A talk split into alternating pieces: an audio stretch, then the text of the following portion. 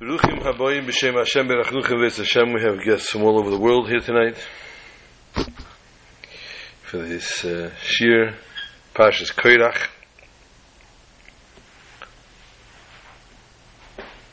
We have the, Sh- the Shchedish Tammuz and the Shabbos Mitzvah is Gimel Tammuz. As know the Kviyas goes like this, it means we have a Tisha B'Av on Shabbos.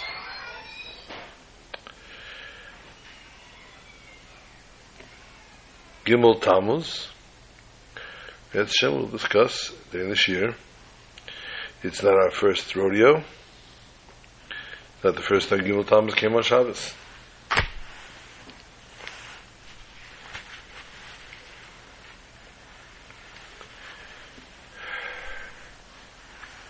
Kerach, colorful fellow, interesting, colorful fellow.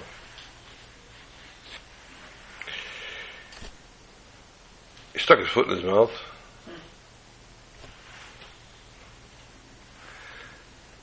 Pirkei says, when it discusses what Machlikis is all about, what it means to have dispute arguments between people,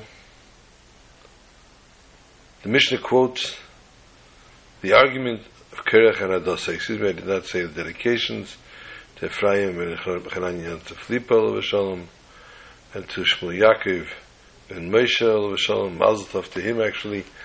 He has now a name, a little boy named after him, Baruch Hashem, is in Tzvanzik. As of last Thursday, he should have a lot of Yiddish Chassidish Nachas from him. I'm sure standing up there in Gan Eden he's looking down very, very proudly at this little boy, Mitchum will always look proudly at him, and may he be a meditation for his entire family. And Jeanette Bas Ibrahim Akoyen, we added, I think, Dorat Bas Moshe, Chaim Baruch. Dedications are going to get longer than the share in a minute. Kerach. Kerach v'chol adosei, the Mishnah says. And Machlekes, what's the epitome of Machlekes? Kerach and his Eda. Now, if we look into the Parsha, and we read into a bit the Parsha, Kerach has a fight with whom? With Moshe. With Aaron. Kerach came with an Eda. He came with an entire following of 250 people, etc. And they all came to confront Moshe and Aaron. So what does it mean Machlikas of Kerach v'Adosai? And the simple explanation says the Rebbe is within the camp, within Kerach and his Eda, there was fights. there was Machlikas. There was no peace which is why ultimately they were not able to accomplish anything. V'yardu sheila. They went down, the earth swallows them up.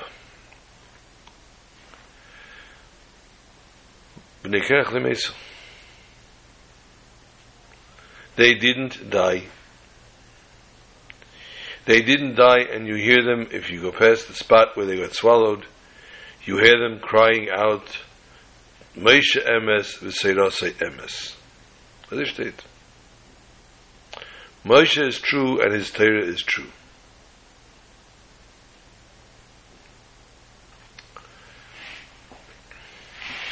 This is the tshuva. This is the repentance that they had to do for the grave sin of trying to go to war to battle with Moshe. Horrible, horrible people. We're going to discuss now what America has to know. America has to know what were you thinking? What were you thinking? And we know, in Gemara and Sotah we've learned before, Ein Adam Cheta Shnichnas Beiruach Shtus. We spoke about it a few weeks ago. Then Parshat Nosli. A person doesn't sin until the spirit of folly enters into their minds. So when you ask the person, what were you thinking? The answer is very simple. I wasn't. I wasn't. I made a mistake. I did something horrible even. I wasn't thinking. Looking back, 2020 hindsight, I realized I did something wrong. I want to repent. I want to do tshuva. I want to ask forgiveness. Beshaite, during the sin itself,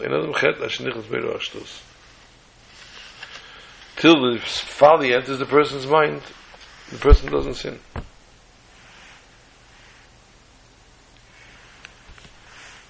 Now, in the Torah ways, said before, Shmuel Yaakov has a name. Little baby Shmuel Yaakov is now continuing the legacy of his major grandfather, his amazing grandfather, who only died at the age of 63, pure, young, young age, literally snuffed out from amongst us. But had a full 63 years. He came from wherever and from whatever and managed to really, literally become quite, quite a person, quite a known, famous person in the community. Big Bal Tzedakah, always there to help somebody.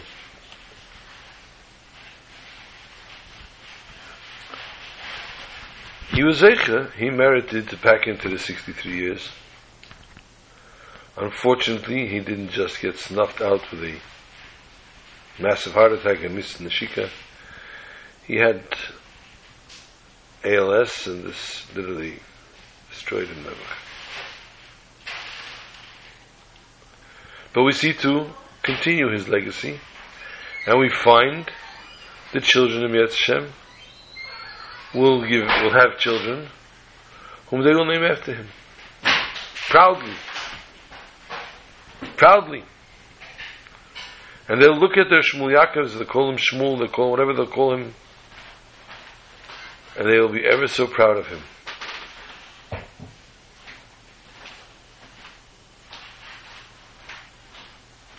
On the other hand, a wicked person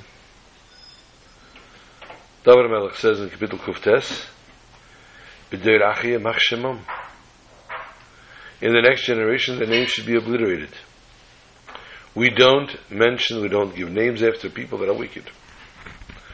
We don't give names after a person not, does not live up to their potential. If a person sinned and then did tshuva, that's something else. A person that sinned all their lives, we don't name, give a name after them. And yet, here we are, a parsha in the Torah, an entire portion of the Torah, is called Kirach. Called after this wicked fellow who caused such havoc. What, what were they thinking when they gave this name?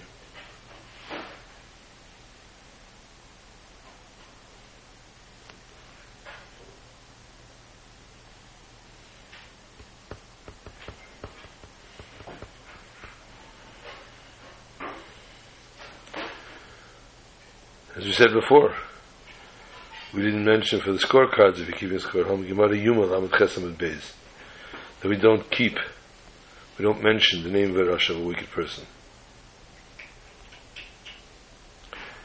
In that case, in case when they wrote the Torah, they put together the Torah and they gave the names of the Pashas, in case that person that was doing it made a mistake, since then, there have been many people, many sages. Why didn't they change it? Why did they leave the name Kairach, the name of a Pasha?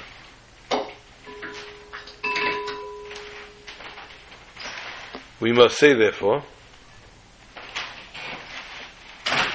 he must have done something right. And therefore the parsha is called after him. Let us, therefore, as we said before, delve into what was he thinking.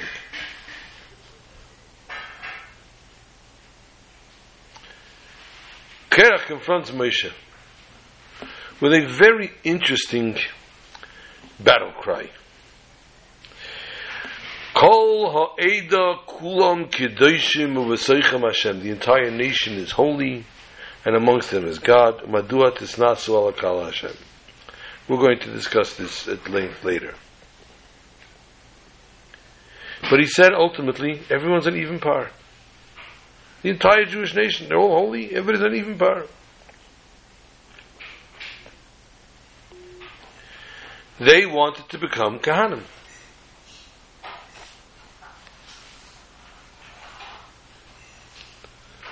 They wanted to become Kahanim.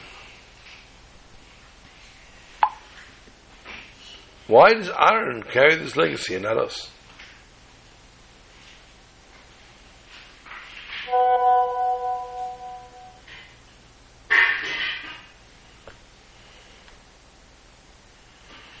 וביקשתם גם כהונה.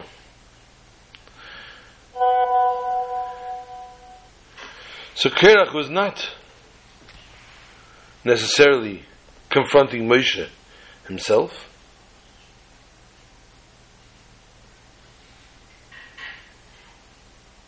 He was not confronting the concept that there were Arkanim,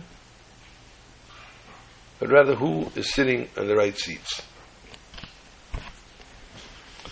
So, in essence, Kerach recognizes the greatness of a Kohen. The three parts of the Jewish nation, the Kohen, the Levi, and the Yisrael. And he recognized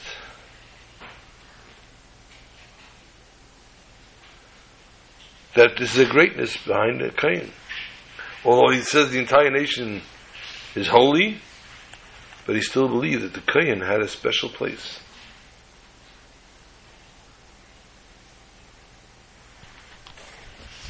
Everyone, every Jew, has their tasks to deal with the physical world, the mundane world. Every Jew was given ultimately an inheritance in the Holy Land. Now, if we remember from last week, we discussed the Meraglim, the people that went in to see the Holy Land, to seek the truth in the Holy Land. They came back and found, and they said they sought and they found the truth. And the truth was, according to them,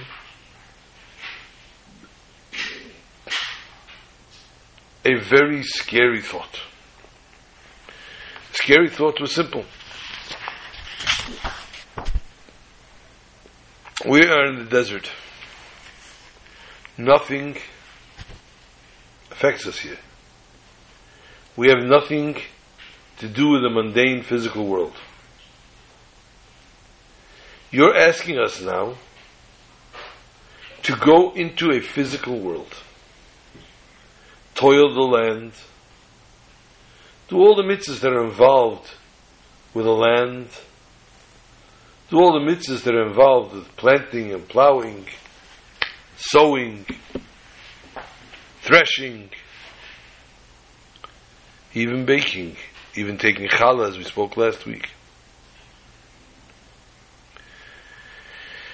But we don't want to have to leave the tent and the cloud of holiness that which we are in, which, which envelops us. We want to only stay spiritual. Sorry. And therefore, they did not want to relate to the physical realm of world. The Kehanim in turn, Shevet Levi actually, were not given their own portion in the land of Israel. Because their dedication, their work, their life long efforts and involvement had to be in the service to God in the Holy Temple. So when everybody was proportioned a part of land, they were not given. They were separated to only involve themselves in spirituality. And they were told in from the temple you will not leave. Don't go out. That's all there is to it.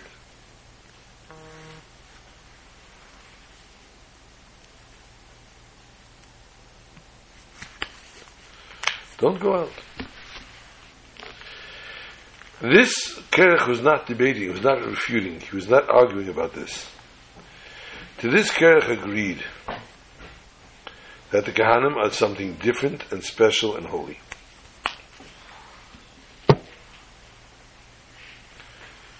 The fact that they were so different than the rest of the people in this way, he wanted it in a total different way. The Kohen should be involved with the people themselves to help elevate people to their levels.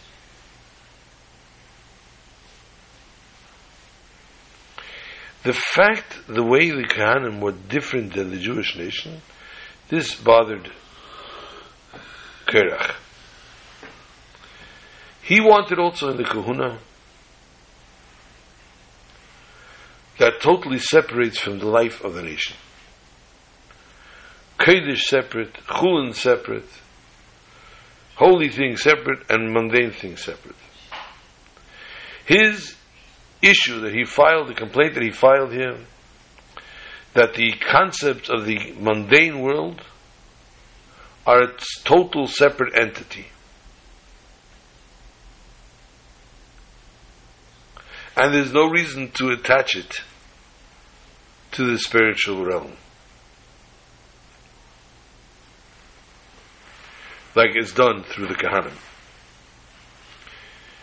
So that's his complaint. Umadua tisnasu, why are they raised up? And there's no contradiction between his question and Moshe's answer. Vikashtim gam kahuna. And you also asked for kahuna. They wanted a type of kahuna that had no connection with the Jewish nation.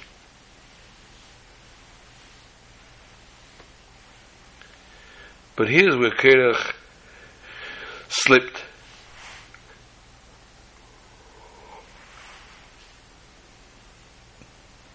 And ultimately revolted against God.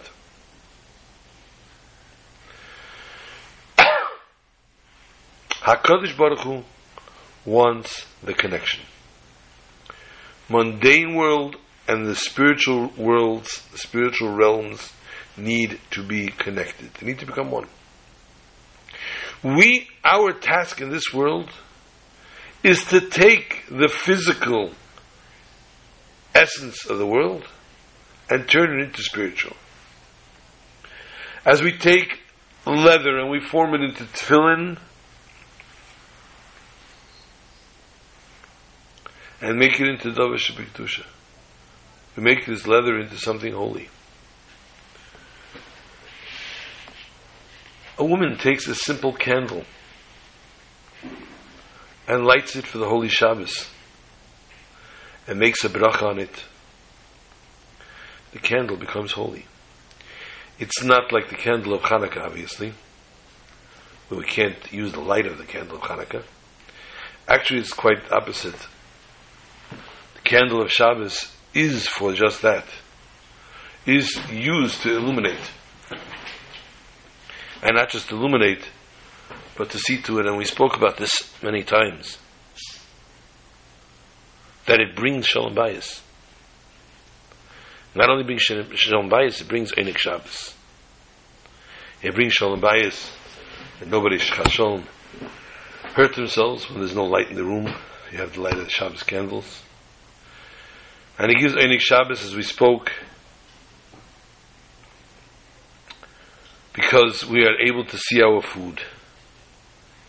And when we see our food, we have a different pleasure from it. We derive pleasure from the food when we see what we're actually eating. We could taste that it's gefilte fish or salmon. We could taste it's a matzah bowl. We could taste a piece of chicken or a piece of meat or whatever we have on the table, on our plate. But if you don't see it, It's not the same. As we learned, we discussed once about the moon. So the tafkid, the mission of the world, is to do just that, to unite the physical, mundane world with the spiritual. Kerach had a different idea.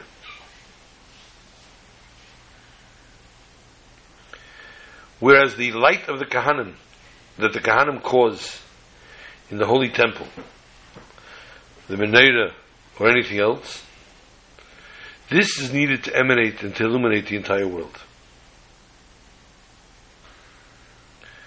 And when the nation, when the world, the Jewish nation, is risen to the Yani Kedusha,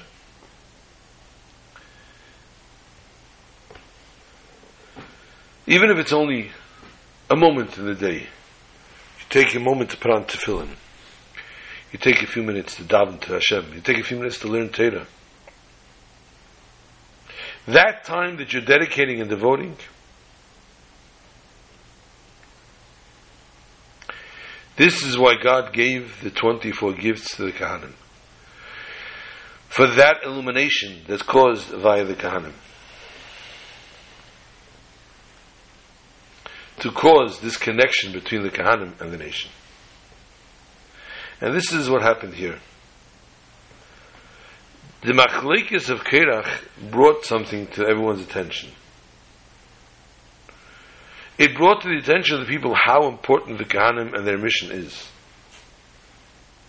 And how the difference and separation between the Jewish nation and the Kahanim.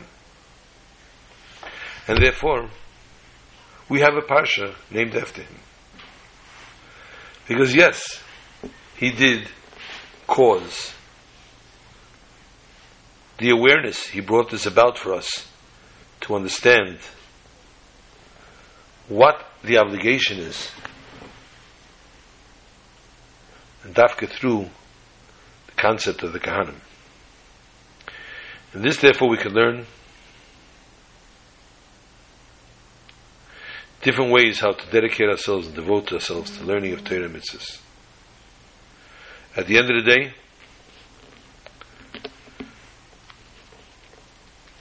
we don't necessarily feel what's accomplished. We don't necessarily realize what we have accomplished.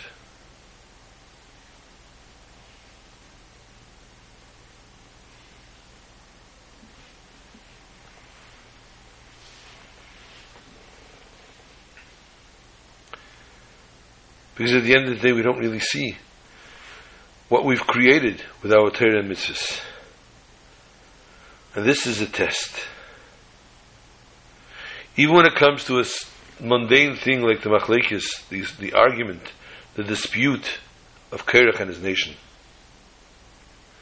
it brought about a wonderful thought. How people need to thrive and strive to be better and become better and to attach ourselves and to overcome all the difficulties involved with connecting ourselves to God. That's good. When Kerach and his nation stood up against Moshe Rabbeinu, he came with the tinus, different, different, different types of tinus. But really, he tried to literally mock Moshe Rabbeinu.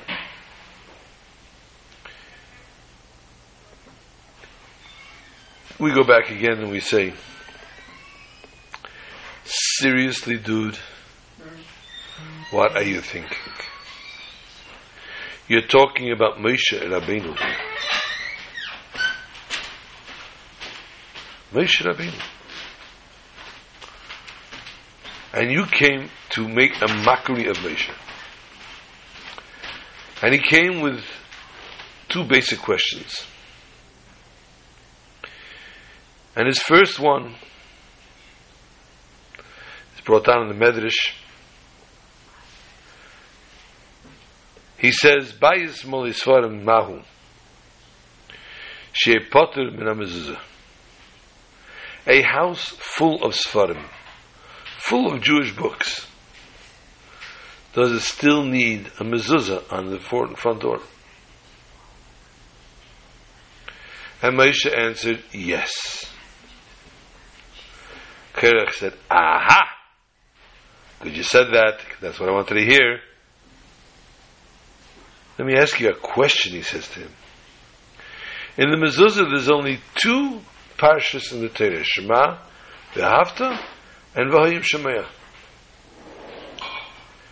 You want to tell me those parshas are more or greater than all the books that a person has in their house, especially if the house is full, full of books?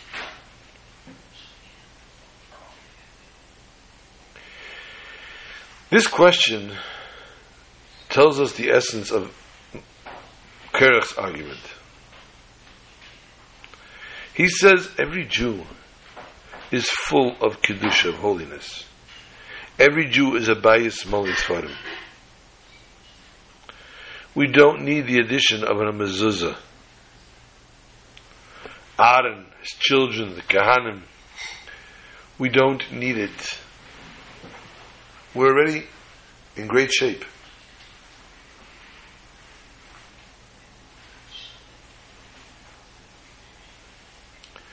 This is therefore one of the questions that Kerech brings about and standing against God's will. God wants a mezuzah. God wants a house full of books, and God wants a mezuzah on that door. And the Kehanim should be within the nation and above the nation even though the entire nation is Kulam Kadeshim, it's all holy people. You know what? Think about it for a moment. Kerech has a pretty good question. Shema v'ahavta. Okay, let us say Shema is the basis of Kol Kula. not on the basis of the entire Torah, it's the essence of the Jew. We know, I just told this story today, famous story of the Baal Shem HaKadosh, wanted to show Chassidim, person that has Olam Haba coming for him, has a portion of the world to come. He told them to go to this and this house, and they came to the house and they see the fellow eating grotesquely, non-stop, both hands. He couldn't get the food in his mouth fast enough. And uh, his body was a witness to it. You can see this man eats a lot. No. Chassidim were shocked. Chassidus montes kafia. Chassidus asks a person to have a skafia. Hold yourself in a little bit. Deprive even a little bit. Not, God forbid, to a level of paining oneself. If you have two donuts, eat one. No matter how hungry you are.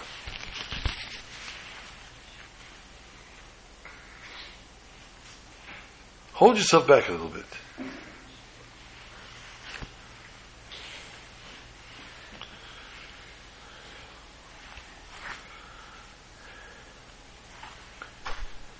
But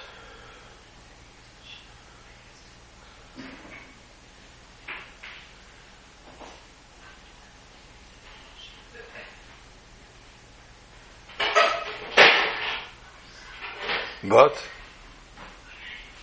still in all,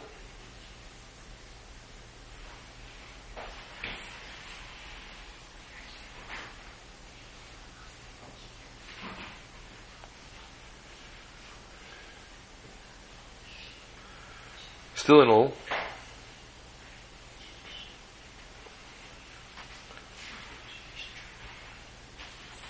the mezuzah is has its purpose.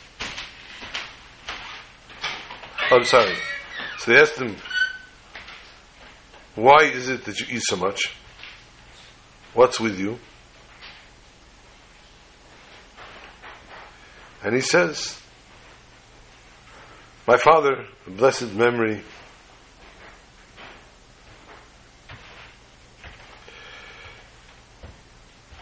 was very, very skinny. He was skin and bones. And one day, a bunch of anti Semites grabbed him and they took him and they tied him to a tree and they burnt him.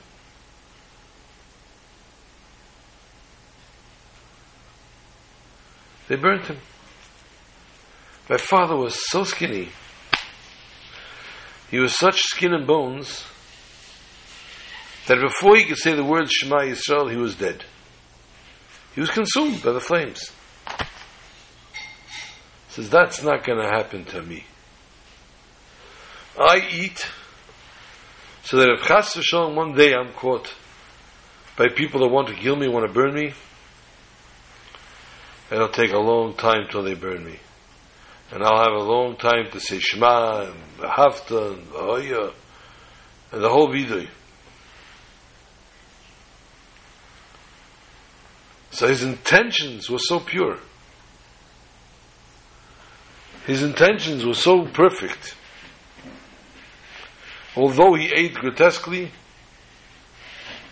but he ate with a proper intention. And this merit merited him to bring to be in Olam Haba.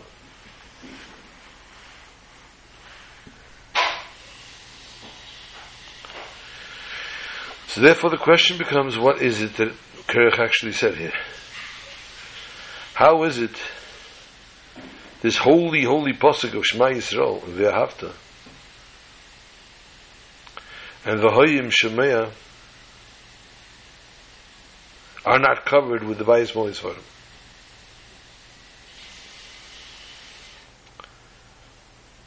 Where do we put our mezuzah? Our mezuzah is on our front door facing the public. By a house, it's a public domain. By an apartment, it's a public hallway.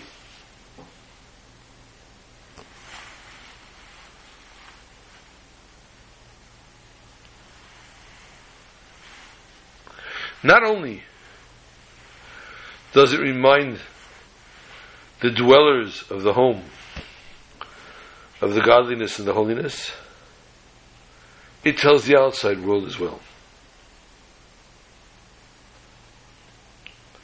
When the house, however, is Molly Sfarim, the house is full of Jewish books, but the window shades are closed. It remains possibly inside the four walls of the house.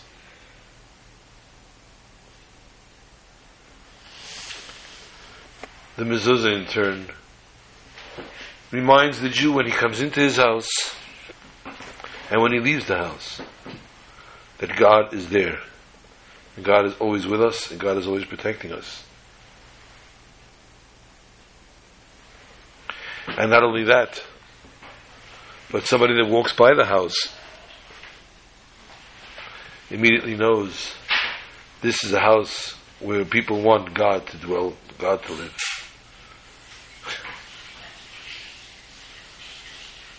And it tells the entire world that sees this that the message of Hashem Elokeinu, Hashem Echad, which is written within the mezuzah, that God is one, God is our God, and God is one, is a message throughout the world. Told this story as well. The Jew on the Lower East Side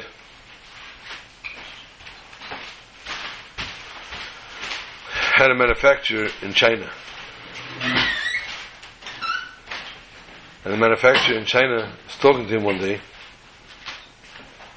and told him how he has big problem.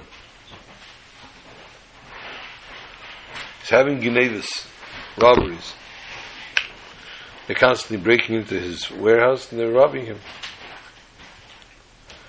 So the Jew says, I will do you a favor. We're good friends, so many years, we've worked together. I'm going to send you a gift. And the Jew sends him a mezuzah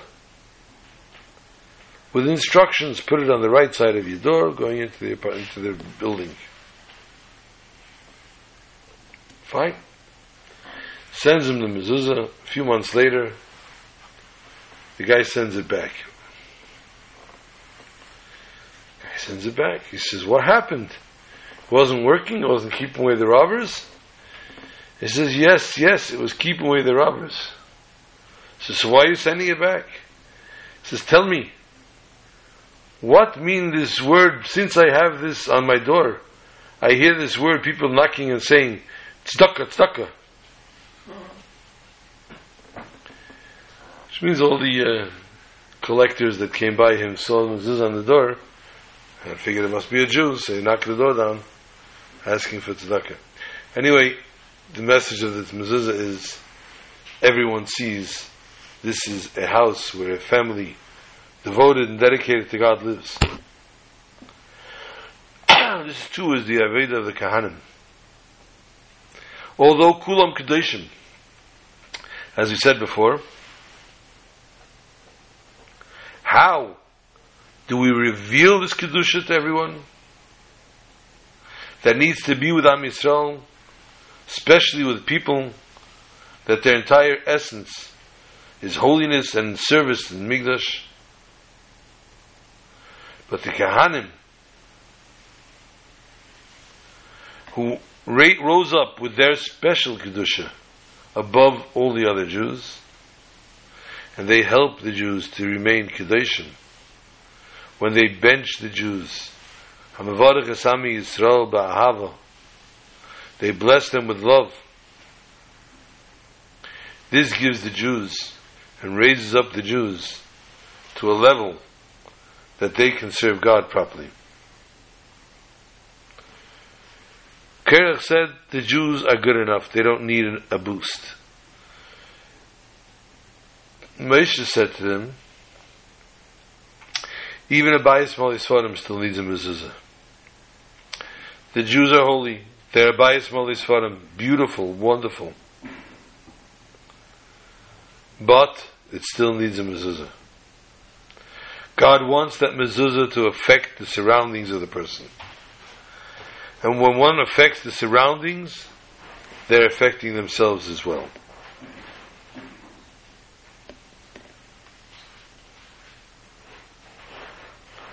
And this way, the Kahanim help and stress, impress the holiness, the sanctity on the Jewish nation. It's a lifelong message in our Judaism and in our way of serving God. It's not enough that a Jew feels the holiness and ties himself to Torah, special times. The times that he sits and learns Torah, when he's doing a mitzvah, Shabbos, Yom Tov,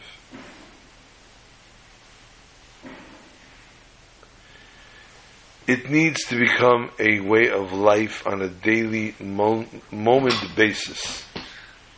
Every day, every minute of our day and life needs to be saturated with the holiness of God.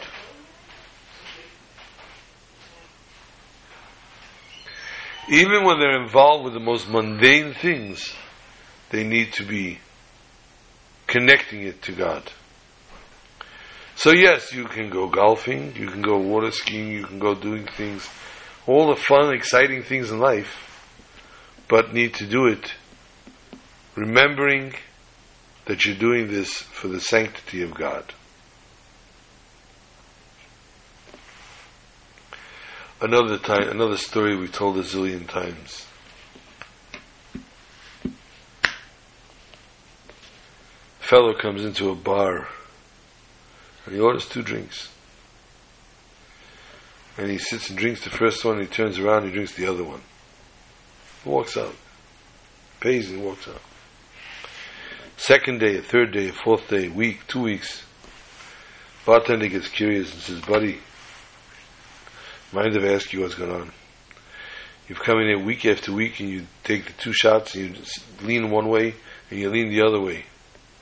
What is this all about? Oh, my friend is in the army. Then I don't let him drink there. So I take a shot for him every day. So I lean one way for me and one way for him. Bartender is quite uh, amused, but he leaves it. Weeks go by. One day the guy shows up and orders only one drink. Bartender was devastated. He was just shocked. His, his jaw hit the knees. Says, Did something happen to your friend in the army? So, oh, no, no, he's fine. So why only one drink? He says, I, I quit drinking. So he was taking this drink, although he doesn't drink anymore, he was taking the drink for the fellows, for the sake of his friend in the army. L'havdil, we do something mundane in this world, we need to see to it that we devote and dedicate it to the service of God. The spiritual mezuzah. To be on the person's outside, knowing that Hashem Elokeinu Hashem Echad. Every moment of our day, everything we involve ourselves in, can only be with the Ratzon of Hashem. And this ultimately is the vessel for success in all our Torah mitzvahs and to accept the blessings of of shmira, of protection from God, just like the mezuzah protects the home of every Jew, the mitzvahs will protect the Jew and his essence.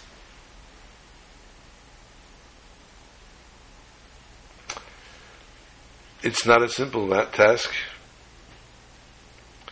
to see to it that we devote and put everything into kedusha into spirituality because hey, I'm mundane. I'm a simpleton. Where do I come off to that?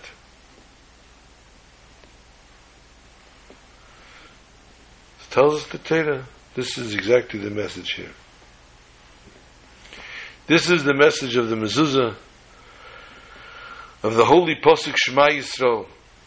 The Pasuk Shema Yisrael is the basis of our entire Torah. Shema Yisrael, we've said this before, one needs to think.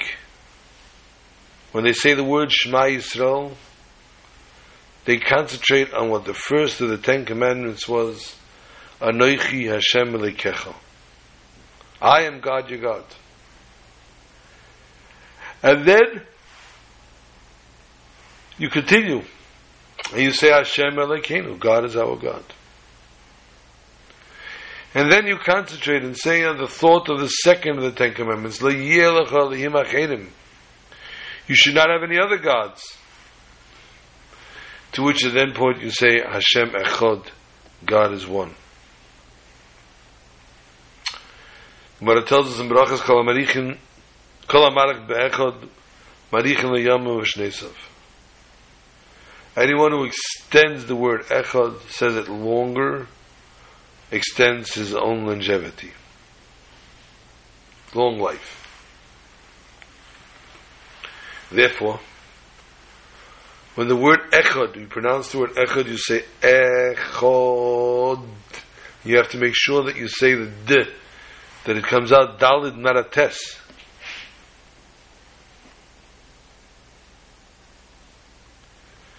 And what are you thinking when you say echad? Echad, the letter Aleph, there's one God. Ches, in the seven, eight spheres, the seven spheres on the earth, which are eight.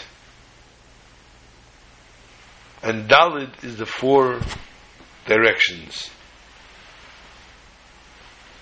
east, west, north, and south. And if you observe the way the Rebbe says Kriyashma, when the Rebbe would say the word Echad, he would move his head in all directions, implying that he is concentrating on the greatness of God in all the directions. P.S. Kerach fails. P.S. Um, spoiler. Spoiler alert. When you learn this week's Parsha, you'll find out Kerach fails. As we said before, the earth literally swallows him up.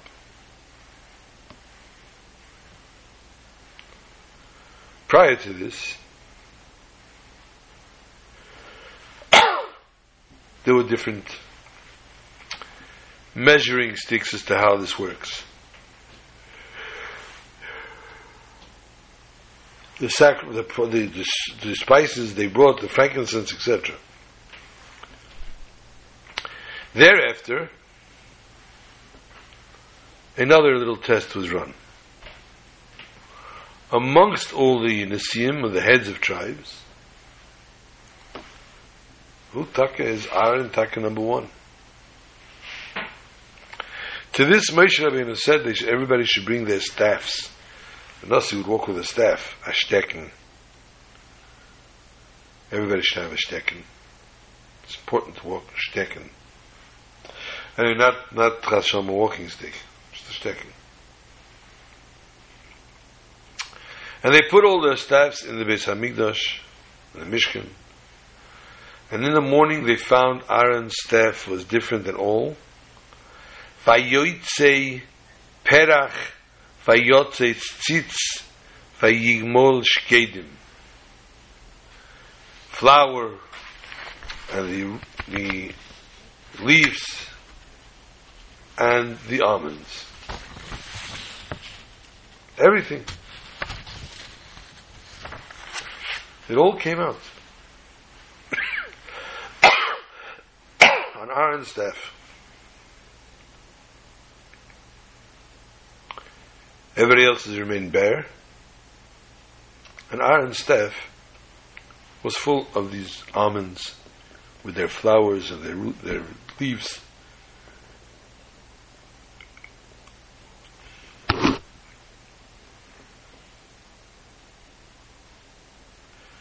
And therefore, as the Torah says, "V'hoya ish asher ev charboi mateo yifrach." The one that I'm choosing, his stick will sprout. These are dead pieces of wood, mind you.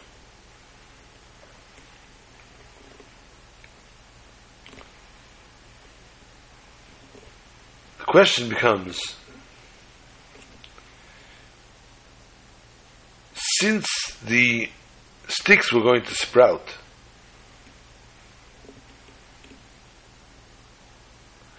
which a dead piece of wood should sprout and grow almonds all of a sudden, is beyond nature's ever thought, and therefore definitely falls into the realm of a miracle, whether you believe in them or not.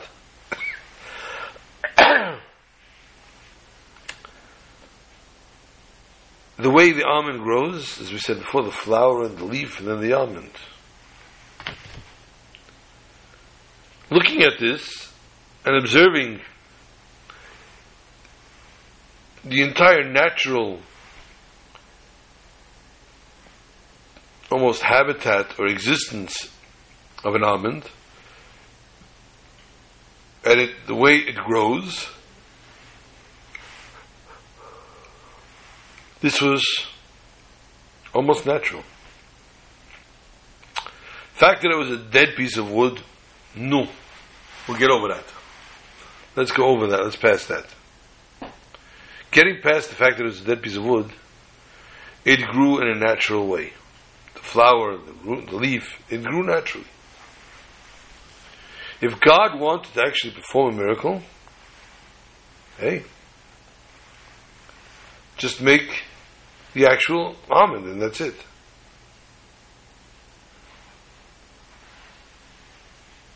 Why the flowers and everything else? We said we need to talk about Gimel Tammuz. In Seder Olam, it tells us that Yeshua went to battle, and on Gimel Tammuz, on the third day of Tammuz, the Nes of Shem, Shemesh Begiven Daim, the sun in Givon stood still. It did not go down, so that he can add and fight until he beats the uh, Canaan. It had to be completed on that day. On Gimel Tammuz. The holy and auspicious day of Gimel Tammuz, Yeshua needed to complete the task of conquering Canaan. And therefore, the sun was about to set. No, we're not talking about Gedalia Gumber. Sun was about to set, and Shua said, eh, eh, stop.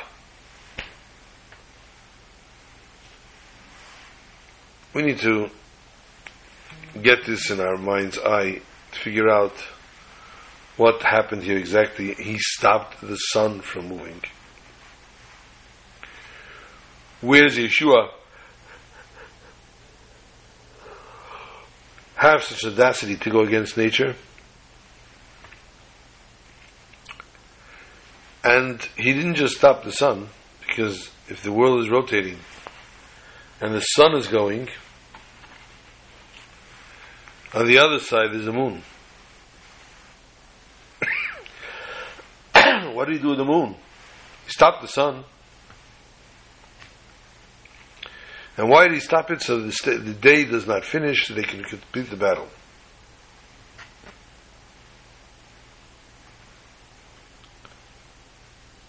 Complete the battle. Beat the nature, defeat their, their, their enemy.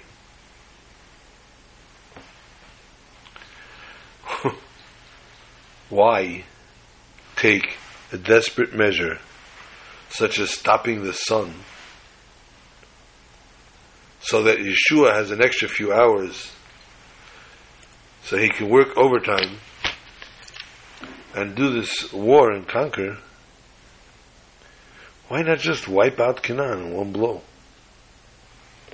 Why not just win the war quickly? Why stop the sun? Why have to fight naturally? If you're going to perform a miracle, perform it for Yeshua. Take care of the battle.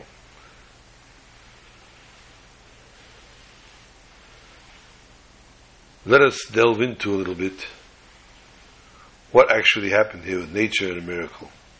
Where we find that fine line. And HaKadosh Baruch Hu creates the world. The Almighty creates the world. He creates it so that it looks like nature runs the world. But the bottom line is Ratzon Hashem. We learned today in Tanya and Chitas.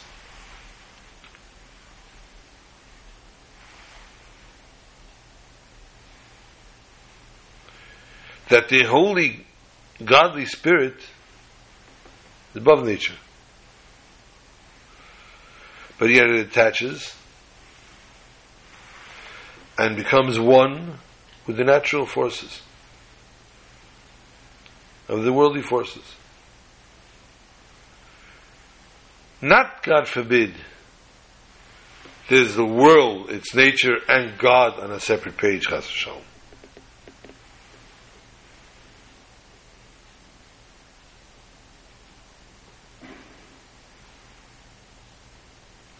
it looks,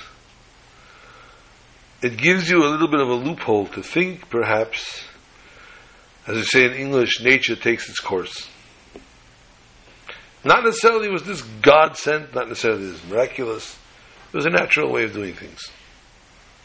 Natural order, as we'd call it. But the fact of the matter is, the nature is fulfilling what God wants it to do. And therefore HaKadosh Baruch Hu wanted, with many miracles, that this miracle would bind itself with nature and not totally look off the charts miraculous. And this is the great miracle here that takes place with the staffs. The actual growing of a fruit is also miraculous. But due time, nature, the, the miracle allows the nature to take its course and to become and to blossom and to become a fruit or a vegetable.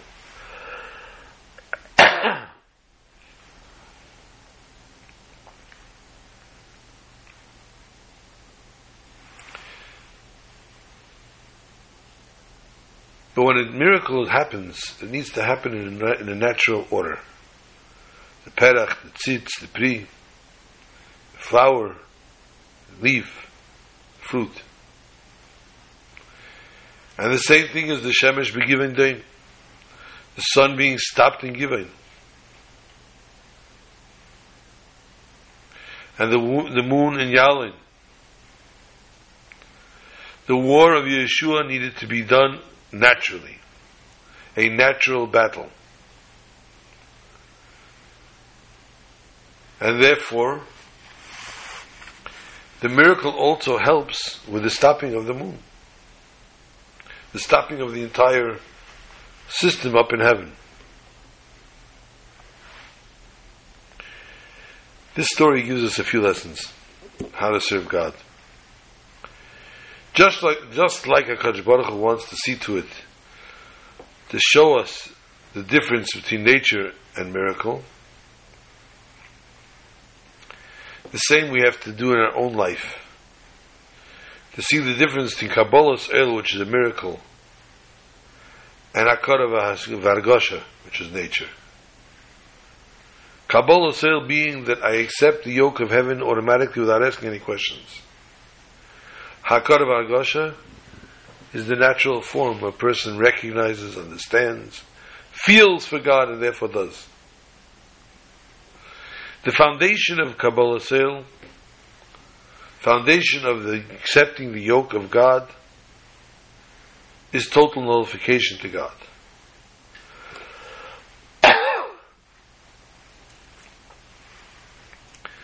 God wants at that moment the person to understand the Inyan of Teda and Mitzvahs in his Seichel and feel this in his Hergish. And the same thing is with the Inyan of Parnasa. From one side, the Jew needs to understand and believe that Parnasa comes from HaKadosh Baruch Hu. But we need to make a physical keli, we say. For the world itself in its own right gives the person the Parnasa Berevach. Why? So they can serve God properly. Learn his Tatum and Kaim his mitzvahs through Menuchas HaNefesh, Harchova, Begashmias, Uberuchnias. And may that taka be the lesson, and may that taka be our life existence as we enter the Shabbos of Gimel Tammuz we should see the greater miracle than the sun stopping and the moon stopping. We see the greater miracle of the ultimate revelation after 25 years, the revelation of our Rebbe, the revelation of Melech HaMashiach, to take us out of this Golas, this very Shabbos, into the Shalayim Yahar Kodesh, Shabbat Shalom to all.